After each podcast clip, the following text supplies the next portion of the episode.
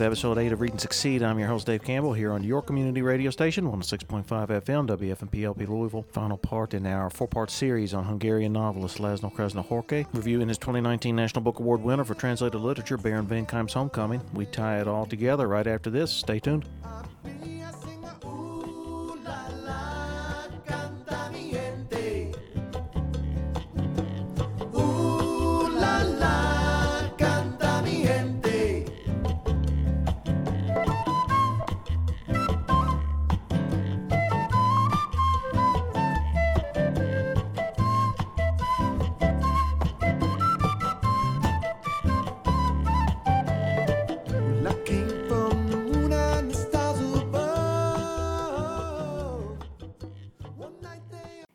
I'm Amy Goodman, host of Democracy Now! Greetings to all Democracy Now! listeners on Pacifica affiliate Forward Radio 106.5 FM, WFMPLP in Louisville, Kentucky. This grassroots community radio station relies on volunteer power and your financial support to continue broadcasting the progressive national and homegrown local programming you've come to expect from Forward Radio. At a time when our public airwaves are being gobbled up by corporate interests, here's an open mic dedicated to local voices, civic engagement, and community empowerment. Please go to forwardradio.org and pledge your generous support today. Thank you so much. This is Read and Succeed. I'm Dave Campbell. Welcome back to Read and Succeed. This is the final episode in a four episode series reading and reviewing 2019 National Book Award for Translated Literature winner, Hungarian novelist and screenwriter Laszlo Krasznahorkai. And today we will be covering the text that earned him that specific honor his sizable, darkly satirical, valedictorian novel, Baron Wenckheim's Homecoming, translated into English by Czech Canadian translator Ottilie Mulzet for New Directions Publishing Corporation the same year as the award. If you have been following this series on Read and Succeed the last three episodes, you'll know that we have been reading and reviewing Mr. Krasznahorkai's self-identified quadrilogy, his 1985 internationally acclaimed masterpiece Satan Tango, and his 1989 echo The Melancholy of Resistance, both adapted into internationally acclaimed film adaptations by Hungarian director Bela Tarr, the 1999 frantic post-communist War and War, and concluding with the final apocalypse that only Krasznahorkai himself could deliver in his 2016 Baron Wenckheim's Homecoming this episode. As quoted directly from an interview that Mr. Krasznahorkai gave to the Paris Review on the eve of his 2019 National Book Award, I've said it a thousand times that I always wanted to write just one book. I wasn't satisfied with the first, that's why I wrote the second. I wasn't satisfied with the second, so I wrote the third, and so on.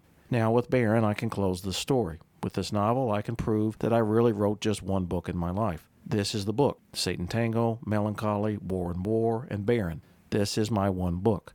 With this episode of Read and Succeed, we both review Baron Wenckheim's Homecoming, but we also can now review the literary entirety of this quote unquote one book. To listen to a full biographical and historical canvas of Mr. Krasznahorkai's life and career, and our reviews of Satan Tango, The Melancholy of Resistance, and more and more, please visit readandsucceed.net. Follow the links to our social media sites, like us on Facebook, follow us on Twitter, and subscribe to us on YouTube. If you are tuning in on 106.5 FM, WFMPLP Louisville, in and around downtown, you can listen to Read and Succeed on Forward Radio at 5 p.m. on Wednesdays, 1 p.m. on Thursdays, and 8 a.m. on Fridays, all Eastern Standard Time. You can also download all archived episodes of Read and Succeed via SoundCloud. SoundCloud, iTunes, and Google Play. Please visit Forward Radio for our podcast links, information on the station's broadcast schedule, or to make a donation to community radio. Lastly, this series, and Read and Succeed, would not be what it has been without the incredible content permissions we have received from some of the most prestigious literary organizations in the world to broadcast most, if not all, of Mr. Krasznahorkai's very rare English interviews, given only in the last decade as New Directions Publishing has gradually made his works available to an English audience. On behalf of Forward Radio and Read and Succeed, special thanks to the Library of Congress in Washington, D.C., PEN America in New York City, the Munich, Germany based Goethe Institute branch in Boston, Massachusetts, and for today's episode, the renowned City Lights booksellers and publishers in San Francisco, California. Learn more about the Library of Congress at loc.gov. Learn more about PEN America at pen.org. Learn more about the Goethe Institute at goethe.de forward slash en. Learn more about City Lights booksellers and publishers at citylights.com. Again, our sincerest thanks. This is Read and Succeed. I'm Dave Campbell. Baron Bela Wenckheim was actually a real person. He was a mid 19th century Hungarian politician, descended from Hungary's Magyar aristocracy, who served as the eighth historically recognized Prime Minister of Hungary, then known as the lands of the Crown of St. Stephen in the Austro Hungarian Empire, from March to October of 1875. Baron Wenckheim's ascension to the office of Prime Minister was itself equally noble, emerging from a coalition of centrist factions in Hungarian parliamentary politics that ruled Hungary under the banner of the Liberal Party from his election in 1875 to the dissolution of Austria Hungary itself at the conclusion of the First World War in late 1918.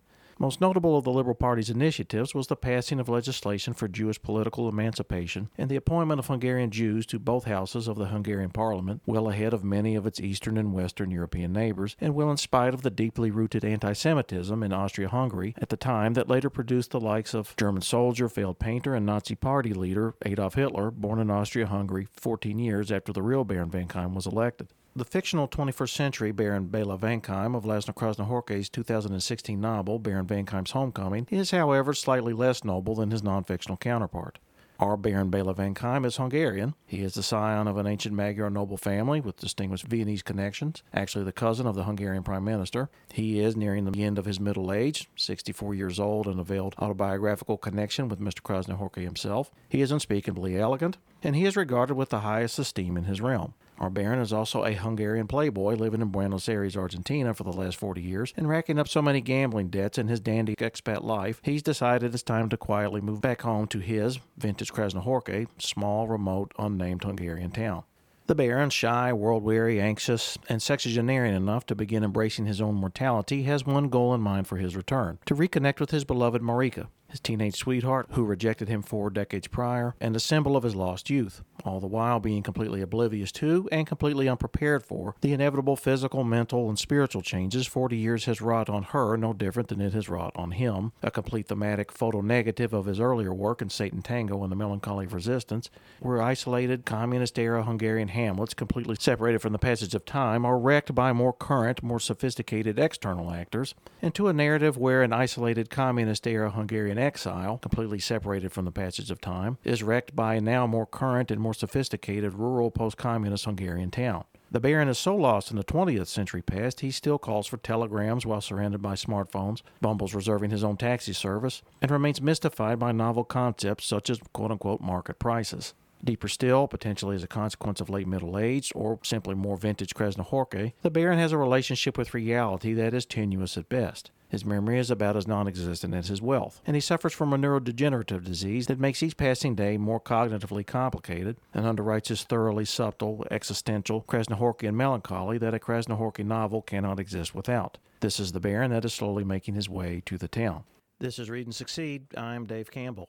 The text itself, like the Baron, is also vintage Krasznahorkai, or, excusing the prophetic pun, Krasznahorkai taken to apocalyptic levels. Whereas Satan Tango, The Melancholy Resistance, and War and War are approximately 275 pages of postmodern stream of consciousness periodless sentences that run on for upwards of eight pages at a time, clauses within clauses, full of conditionals studded with conditionals, and explanations that also contain explanations, according to New York University English professor and cultural critic Sukhdev Sandhu. Baron Wenckheim's Homecoming is at 550 pages, is nearly as long as the other three novels combined, and absorbing most, if not all, of their thematic energies. Although I believe that Baron could not be truly understood and appreciated without reading Satan Tango, Melancholy, and War, I do agree with the oft repeated line in popular literary criticism that if you wanted to get the full Krasznahorkai experience, then Baron would be your text. The translator for this 2019 National Book Award for Translated Literature is Czech Canadian professional Ottilie Mulzet, a departure from Krasznahorkai's go to translator, British Hungarian poet George Szirtes, and in what many critics consider to be a nearly word for word rendering, a quite wise choice for the text that is rumored to be Krasznahorkai's last shot to give an international readership that already mentioned full Krasznahorkai experience. George Szirtes is a thoughtful and sensitive poet, and his translations of Satan Tango, Melancholy, and War resonate with deeply poetic tones, and Krasznahorkai's chapter-long sentences become almost symphonic in nature. Ottilie Mulzet is a mechanic. The text is rendered directly from Hungarian to English, and the words in the chapter long sentences are simply left to speak and work for themselves, which ultimately they do. If Krasznahorkai's self identified goal was to achieve a new type of literary realism in modern letters, based on the way people talk and think versus the way that they write, using his experimental prose style, Mulzet's realistic translation brings that art into perfect, almost deadpan literary clarity. This is Read and Succeed. I'm Dave Campbell. Baron Wenckheim's Homecoming opens exactly as Satan Tango, The Melancholy of Resistance, and War and War opened over the past 40 creative years, with alarm the sound of angelic church bells amid the top down Stalinist atheism in Satan Tango, the arrival of sinister carnival oddities amid rank and file urban banality and melancholy, and a capitalist mugging amid an aging communist era train station in the late 1990s post communist crossroads in War and War. In Baron, this alarm comes in the form of the two most indiscriminately powerful forces the early 21st century has unleashed on human history being brought to bear on its helpless target. A young, late teens, early 20s female, and the social media forces she has at her fingertips being used to influence the generations above her. In the case of Baron, this is a reclusive, eccentric Hungarian bryologist, scientific nomenclature for a moss specialist, locally known as the professor, who has left the world of lichens and, of course, LinkedIn, in a direct quote from the text, behind for life in a homemade shack on the forested edge of the unnamed town to ponder the deeper meanings of existence as an Eastern European Thoreau figure and having his philosophical sacrifice interrupted when his 19 year old daughter shows up with a television crew demanding back payments for utility costs on the upper middle class suburban life the professor has left behind.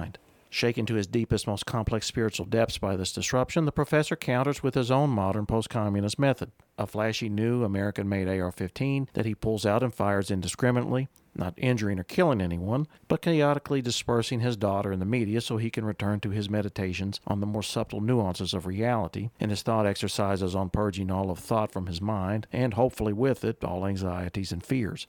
When his next set of modern interruptions, this time a Hungarian motorcycle gang mounted on chromed up American cruisers, shatters his zen, a few rounds from his semi automatic rifle actually does injure someone, and the professor, seeing the tattoos and chains and leather and baseball bats and knives angrily coming his way, completes the unfinished work within all of Krasznahorkai's previously reviewed text in this series and does what the world wounded Esty in Satan Tango, the mystical Valuska in The Melancholy of Resistance, and the self destructively creative Korin in War and War were unable to do. He simply embraces reality as it stands directly in front of him and skips down for good, never to be heard from again. This is Read and Succeed. I'm Dave Campbell. As the professor is leaving town, Baron Wenckheim is arriving, and similar to the theme in Krasznahorkai's previous works, this small, close society cannot help but be altered by a new exotic visitor. Unlike Krasznahorkai's previous works, however, where the visitor is the predator and the isolated society of the town, the city, or the collective farm is the prey, in Baron Wenckheim's Homecoming, the town, a Sgt. Pepper's Lonely Hearts Club Band collection of bureaucrats, a bumbling mayor, bikers, conmen, a Chinese warehouse owner, corrupt cops, a, a few drunks, a son of a character from Satan Tango, a library director, a tourist office staff with no tourism, a gas station attendant at a station with no gas, and even a young Jorge Bergoglio. Google it all conspire to flatter the arriving baron with speeches, parades, and feasts and special tours, and then proceed to fleece him of his wealth that the local tabloids and gossip channels have failed to tell anyone no longer exist. Only the Baron's beloved Marika, who herself harbors equally timeless memories of the Baron and equally benevolent dreams of lost and potentially correctable love, refuses to cooperate with the rest of the city.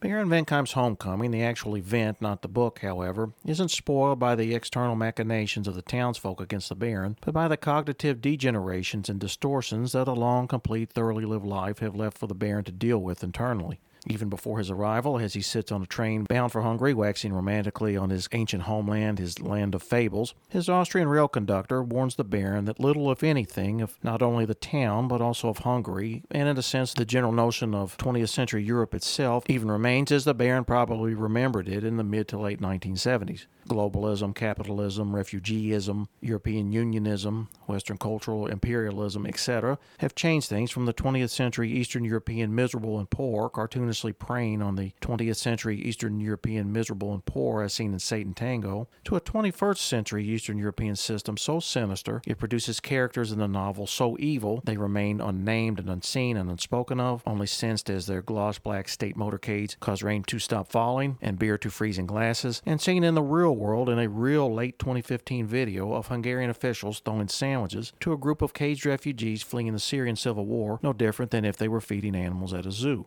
In the end, the conductor rightly prophesies to the Baron as they reach their destination everything is going to go up in flames here. This is Read and Succeed. I'm Dave Campbell.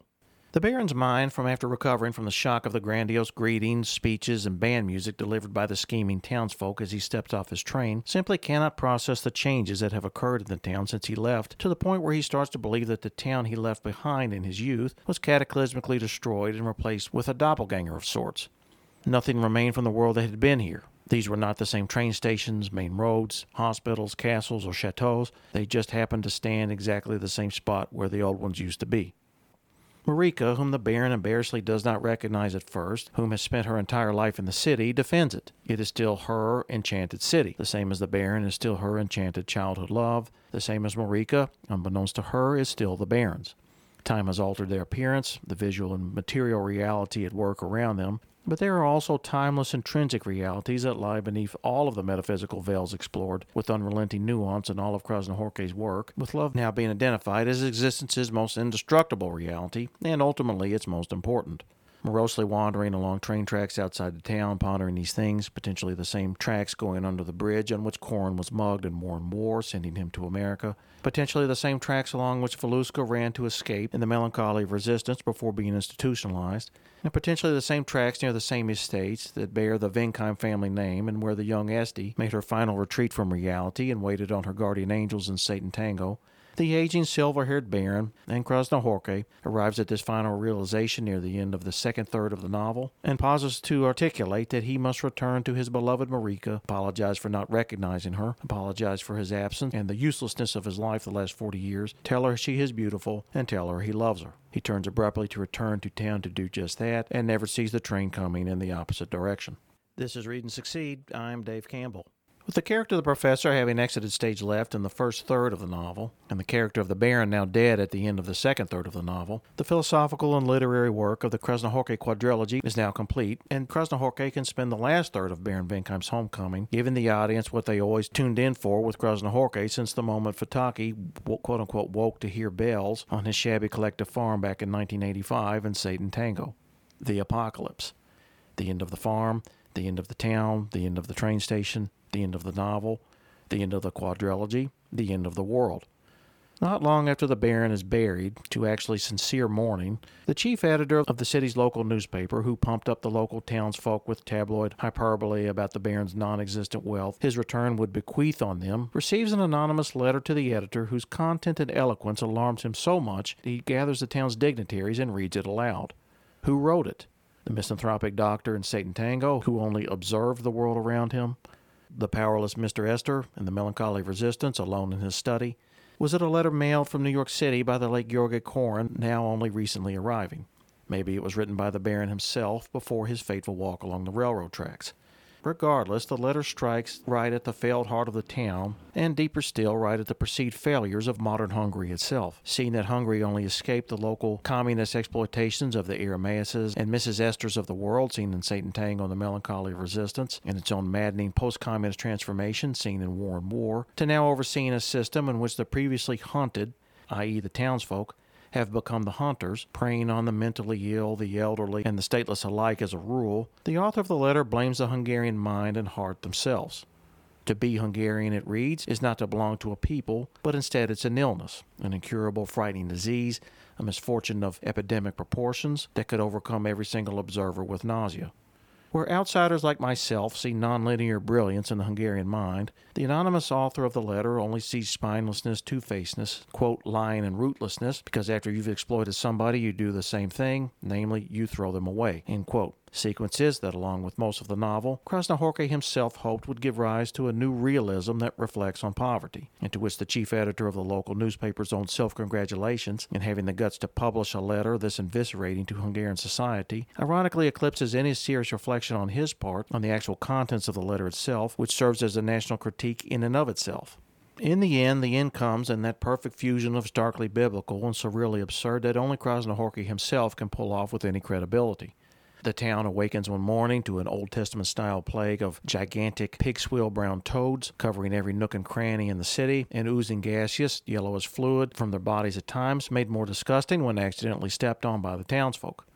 In the center of the town, the local police captain, harkening back to the security captain of Satan Tango, the hand that pulled all of Hungary's pre communist, communist, and post communist strings, sends his staff home, now completely useless in a town paralyzed by amphibians and quarantine, and sits reflecting on what he could have done had he the power the state once afforded him.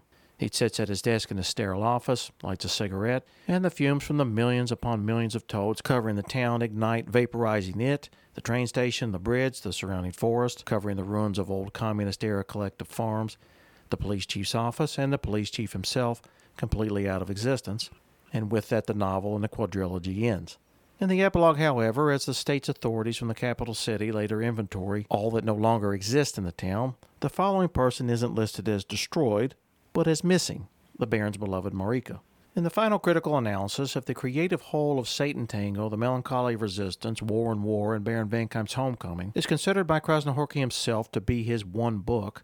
This subtle footnote buried in its epilogue serves, to this reviewer at least, as the denouement for the quadrilogy's entire dramatic structure. Looking past all the rotting collective farms, rioting cities, manuscript madness, and doomed playboys of Krasznahorkai's work lies what Susan Sontag called the Hungarian master of the apocalypse, an author and his characters' search for something deeper than the reality in which they currently reside, an unveiling of the deeper truth behind that reality in an attempt to understand it, but more importantly, to escape it.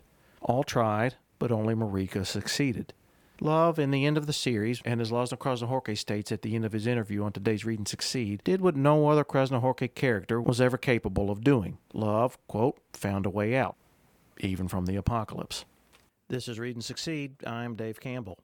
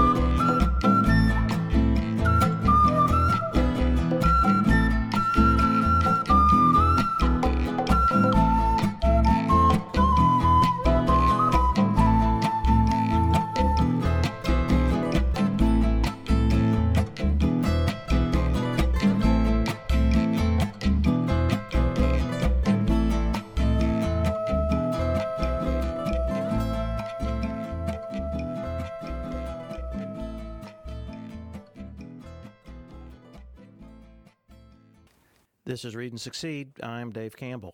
This next clip we are going to play is from an interview that Laszlo Krasznahorkai gave at City Lights Booksellers and Publishers in San Francisco, California in 2012 while doing press for New Directions Publishing. City Lights actually plays a huge role in American literature, and you can hear during the introduction the name of Lawrence Monsanto Ferlinghetti mentioned a little history lesson connecting all of the above. Mr. Ferlinghetti, who is actually still alive at age 101, is a poet, painter, and activist and co founder of City Lights Booksellers and Publishers in the Bay Area back during the Beat generation of the 1950s. And in 1957, City Lights was the first bookstore to publish and sell a 1955 poem by Jewish American poet Allen Ginsberg entitled Howl. Some of our listeners may have read or listened to Howl before.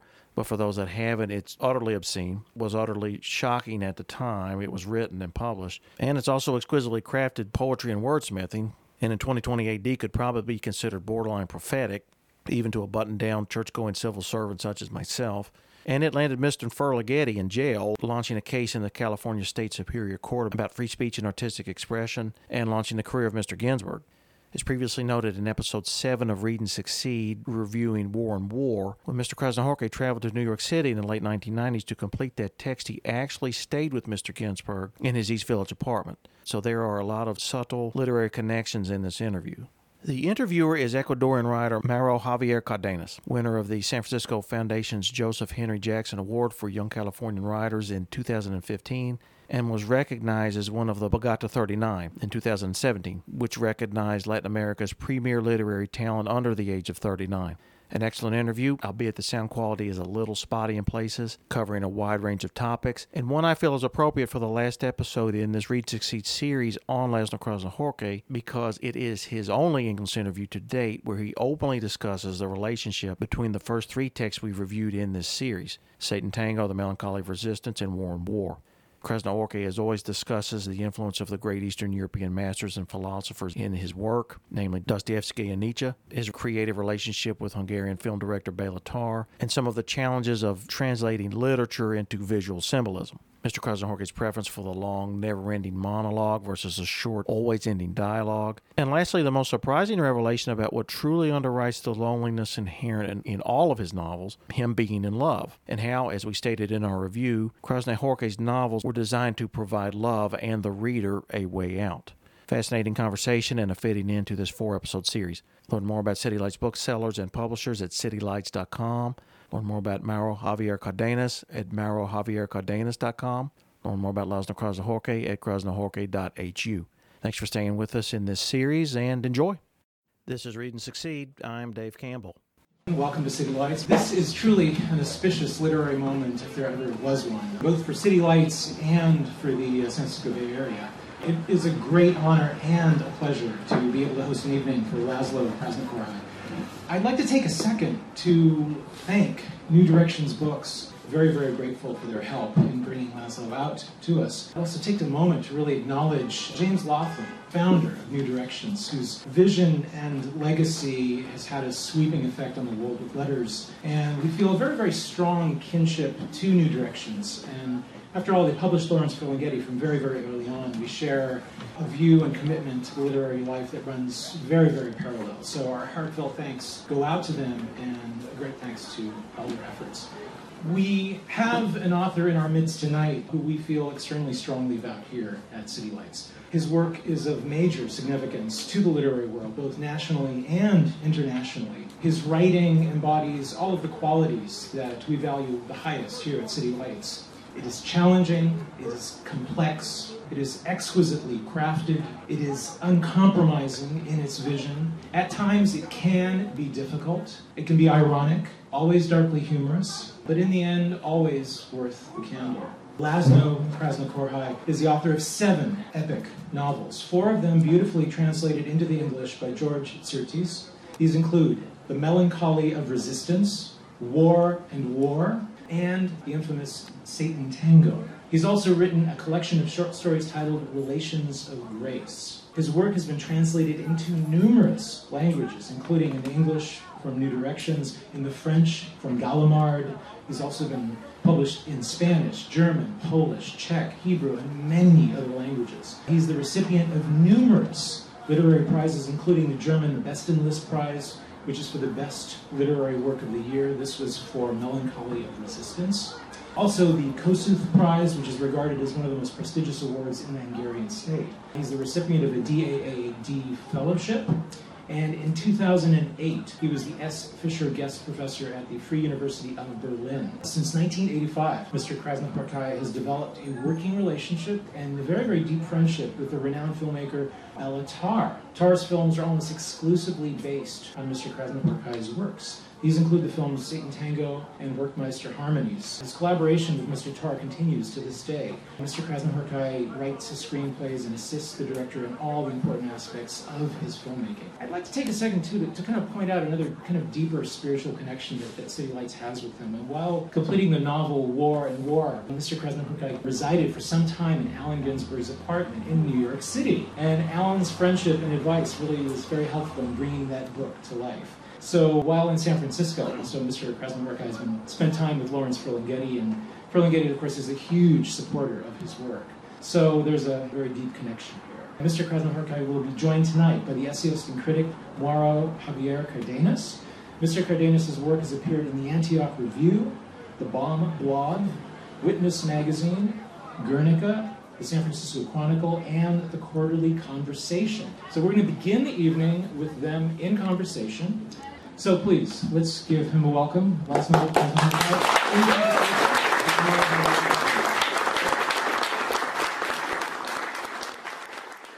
Mauro Javier Cardenas. So, first question I want to put out there is there's a, a, figure that recurs in your novels. We have Estike in Satan Tango, we have Valuska in The Melancholy of Resistance, we have Korin in War and War. These are characters that are very different from one another, obviously, but they share an affinity in that they are not of this world. And so I wanted you to talk a little bit about that character and what it means in, in, in the context of your work, this kind of innocent characters and what their function is in the novels. László Krasznahorkai. Good afternoon, ladies and gentlemen. Uh, thank you very much for your, for your coming, Mauro. Actually, here I should say uh, something about the meaning of sacrifice something like that, because these three persons, the three characters in these three novels are really victims of this world. That means uh, absolutely not that they are not a part of this, this world, but they are part not only this world. Actually, this kind of characters like Estike from the Satan Tango and Valuska from the Melancholy of Resistance and Korin from the War and War, these kind of characters are our money. We paid for our compromise life, their sacrifice. Actually, this is a main tradition of human history because uh, if you think of the, the Russian literature in the 19th century, if you think of Dostoevsky, how many wonderful characters we can find from this kind of victims. And I joined also to this tradition with these persons because we cannot pay enough for our life with these victims. And perhaps this is a big machinery, this is a big circle, and this is a big repetition. We live between different compromises and under different small or bigger punishments. But actually, this kind of very, very sensitive figure, these victims, are really sacrificed. It's impossible to forget this kind of human beings like Estike or Valuska. And perhaps I hope that we cannot forget them. It reminds me what you're saying a little bit about the, the machinery in the Turin Horse Béla Tarr's movie yeah. uh, that was based uh, on a short story of yours. That there's a moment in Turin Horse, you have to give the, the crowd a little background. In Turin Horse, there's a father and a daughter in, in a very remote place, and they're alone for most of the, the movie. And then there's a point in the middle of the movie where there's a horse carriage that comes in with lots of people on it, and like they're partying and having a good time, and incredibly scary.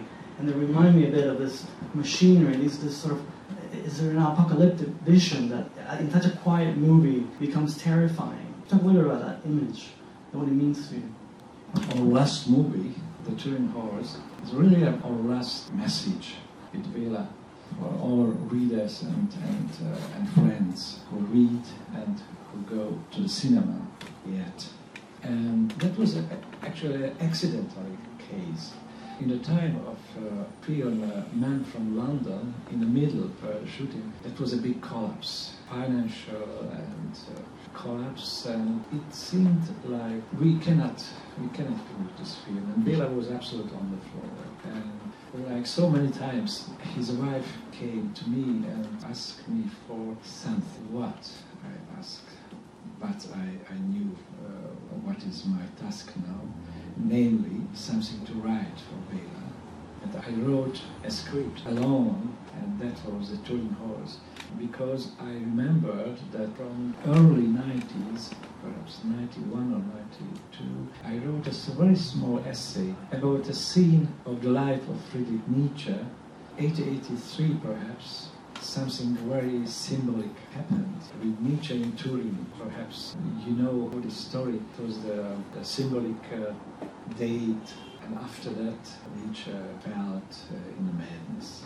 And the story was on the street the following: a horse was beaten very much. And, Nietzsche walked on the street and he saw this scene and although he wrote in his life only about the question and answer that we have to be free of the solidarity with defeated uh, beings.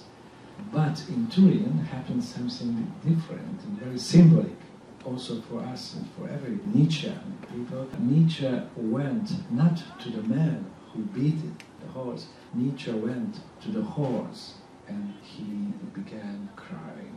And we knew this story in Europe and perhaps here also. And everybody dealt with Nietzsche after this symbolic scene. But nobody asked what's happened with the horse after this story. I was very curious what happened with the horse. And about this question, I did a small essay. And from small essay, I wrote this screen for Bela. And Bela was really very satisfied this story, but we never thought that uh, we will make a film from this scene. That was some therapy for Bela. And after that, we could continue the, the shooting of The Man from London, and uh, it, it, seemed like so that uh, we can uh, continue our uh, collaboration. And after a while, Bela called me and asked me, Do you have some mood to make a new film? No, I answered.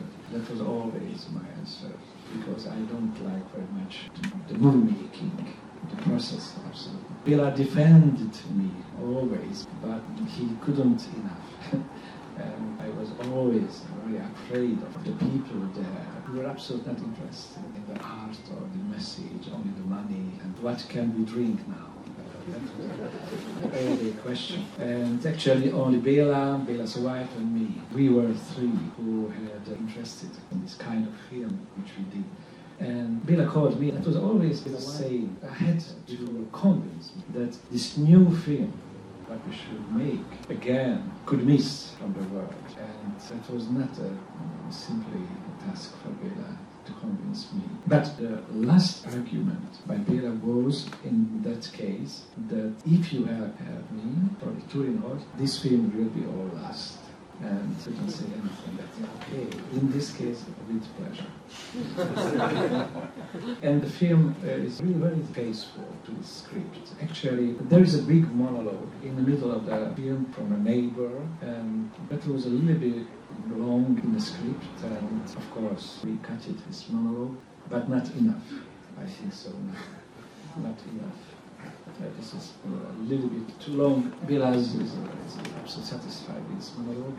Me too, only a little bit. The rhythm is a little bit uh, problematic for me, but it's absolutely no problem. And this is really our last movie. Bela, this is not only a trick by Bela, I hope. He organizes now a film school in the former Yugoslavian area, and I think so. This is the best way because the Turin Horse is a film about the apocalypse, and after the apocalypse, to make a new film. I hope this is what I really, really all us. For those just joining us, this is a 2012 interview between 2019 National Book Award winner for translated literature László Krasznahorkai and Ecuadorian writer Mauro Javier Cardenas at City Lights Booksellers and Publishers in San Francisco, California. To download this episode of Read and Succeed, please visit readandsucceed.net. The monologue in Turin Horse works in a very similar way that it works in War and War and also in El Último Lobo, uh, a short story that he wrote, whereas in the neighbor comes in and he talks about how the good have let the bad win, and he goes on for a long time. And then the person that is listening to him says, ah, shut up. And in War and War, when Korin gives his monologues, he's mostly giving the monologues to a person that is with his back to him, the interpreter's a girlfriend. And in Ultimo Lobo as well, the, the monologue is delivered to the barman who, who says, ah, go on and finish. So I wonder if you could talk a little bit about how monologues work in, in your novels. This is a country where I am a little bit disturbing because I don't believe in the dialogues. And American literature is fantastic. But I don't uh, believe in the dialogues. I, I believe only the monologue. And that's why this is my only space where I am at home. When two people are in a space, one speaks. This is the monologue, other one perhaps listen. perhaps listening, perhaps he has some interest in this monologue or not. Perhaps later, in another situation, the other one with his or her monologue, hopefully the other person can listen and can understand it. The essential, we, we have only one sentence actually, we all, and we try to find it. And uh, this monologue, sometimes that's why it's so long, because in the process of the monologue, we are looking for the, this sentence, which we really have. But every person in the world have one very important sentence. And the best way for this sentence, monologue, perhaps, hopefully, there is in the space listen. And the long sentences in, in, the monologues that we hear in War and War and Melancholy and Resistance as well, Satan Tango. Could you talk a little about the development of the long sentence, the long line in your work? I know that there's been a lot of criticism written, not criticism, like literary criticism, written about potential influences. But I know you talked about how the long sentence comes for you from the spoken word, and also that repetition is very important to you in your sentences. So maybe we can talk a little about that. Yeah, what does it mean, long sentences? Yesterday we spoke about a little bit now, and I should repeat. What does it mean, long sentences? If somebody told me or told us this is a long sentence, it's always something like it's two long sentences. And I think so, my sentences are rather unusual than. Unusual because there is a very old tradition in the literature that the best form of our thinking way or monologues, the short, clear sentences. And this tradition told us that the that has a very important meaning. I have another opinion, a different opinion, namely that the short sentences are absolutely artificial. And if I listen people who speak. I almost never listen really short sentences with this cutted structure. But in a spoken language, I hear always very long sentences, or what more, only one long sentence, actually. And the comma is much more important for spoken language than the that, because the that, this is not under our power that that is a judgment of the God, and we are not God. uh, I, I'm sure that the that will be used only God, you know, and uh, I haven't courage. For those just joining us, this is a 2012 interview between 2019 National Book Award winner for translated literature László Krasznahorkai and Ecuadorian writer Mauro Javier Cardenas at City Lights Booksellers and Publishers in San Francisco, California. To download this episode of Read and Succeed, please visit readandsucceed.net. I want to talk a little bit about uh, the melancholy of resistance and the way it seems to be, to me as a reader, an evolution in the syntax and the sentences and the parentheticals become more frequent.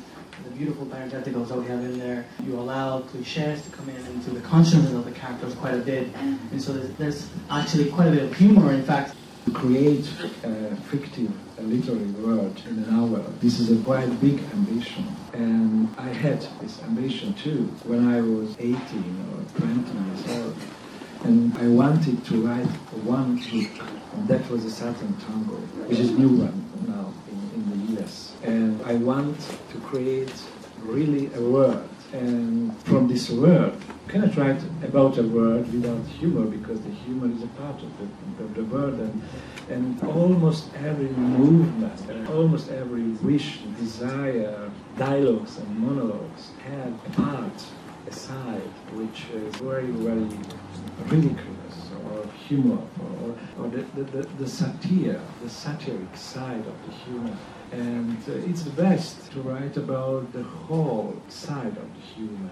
The, the heroes, the characters, for example, in the Satan Tango, let me say about the book, when they waited for Irimiás because he needs Irimiás because they need Irimiás because they need life. This is a scene almost everybody absolute drunk. And if you read, if you read the book, this scene, and if you read about one character, this character is in the same time very ridiculous and very tragic.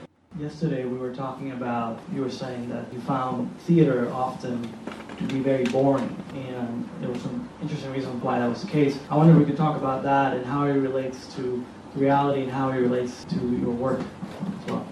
The Tango is, has a very unusual structure because the structure of this novel is a circle forever. And this novel, War and War, this is a very important experiment for me to find a way out from the fiction into the reality and from the reality to the fiction. The War and War is not only a, a novel, the War and War was a project. And after the book, after the last page of the book, the novel, the story, the War and War project continued in the reality.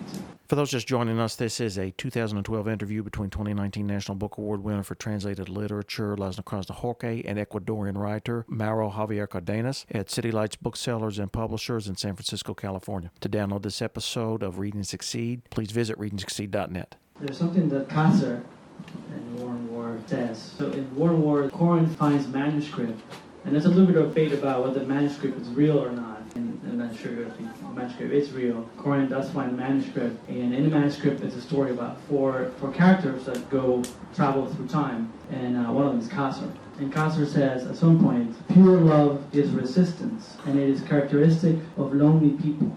I wonder if you can talk a little about that sentence.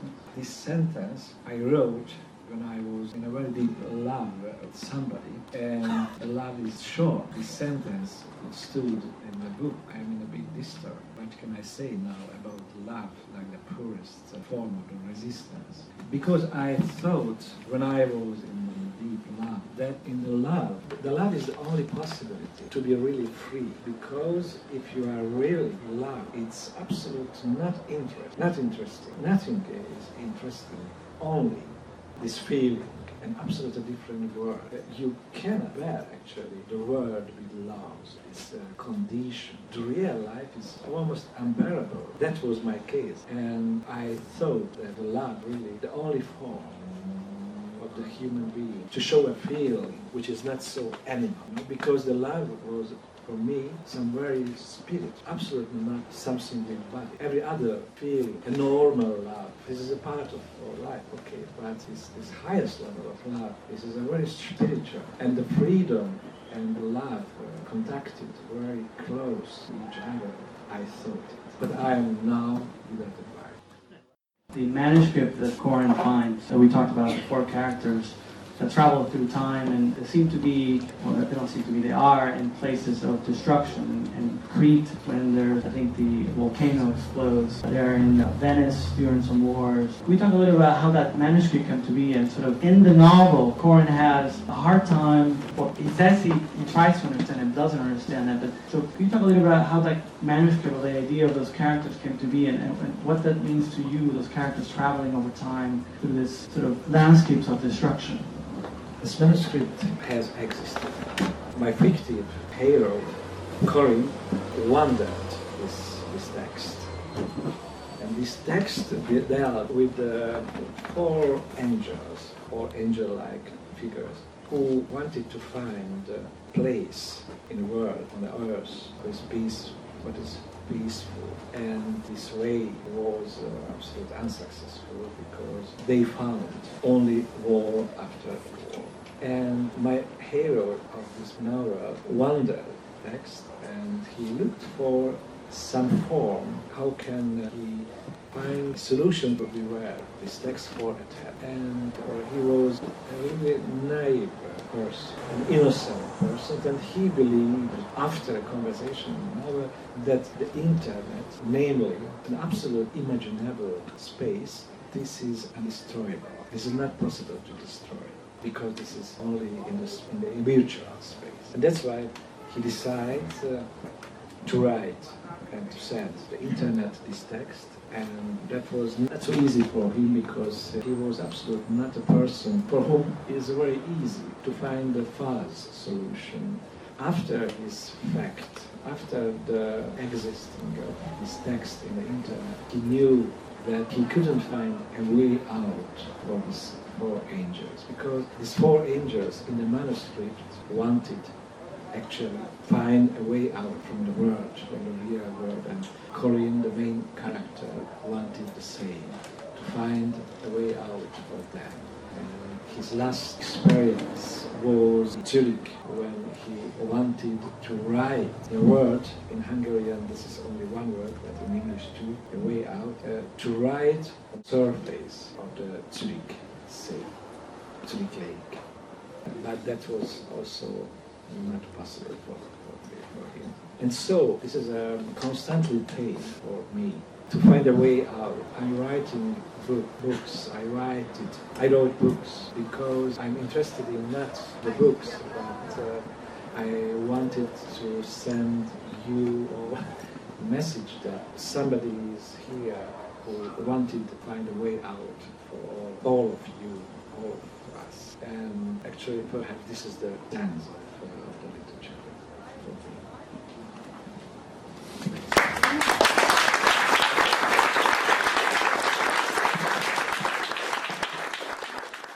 This is Read and Succeed. I'm Dave Campbell.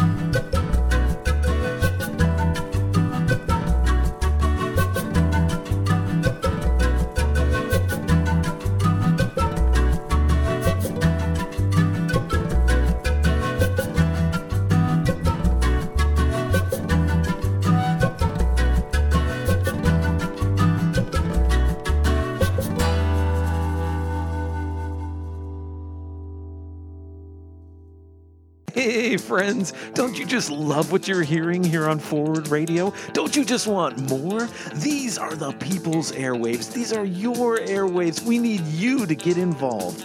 Go to forwardradio.org and consider the many ways to put more you in community radio. Whether it's time, talent, or treasure, we need everything you can give to make this radio station happen. At forwardradio.org, you'll find a way to get radioactive with us.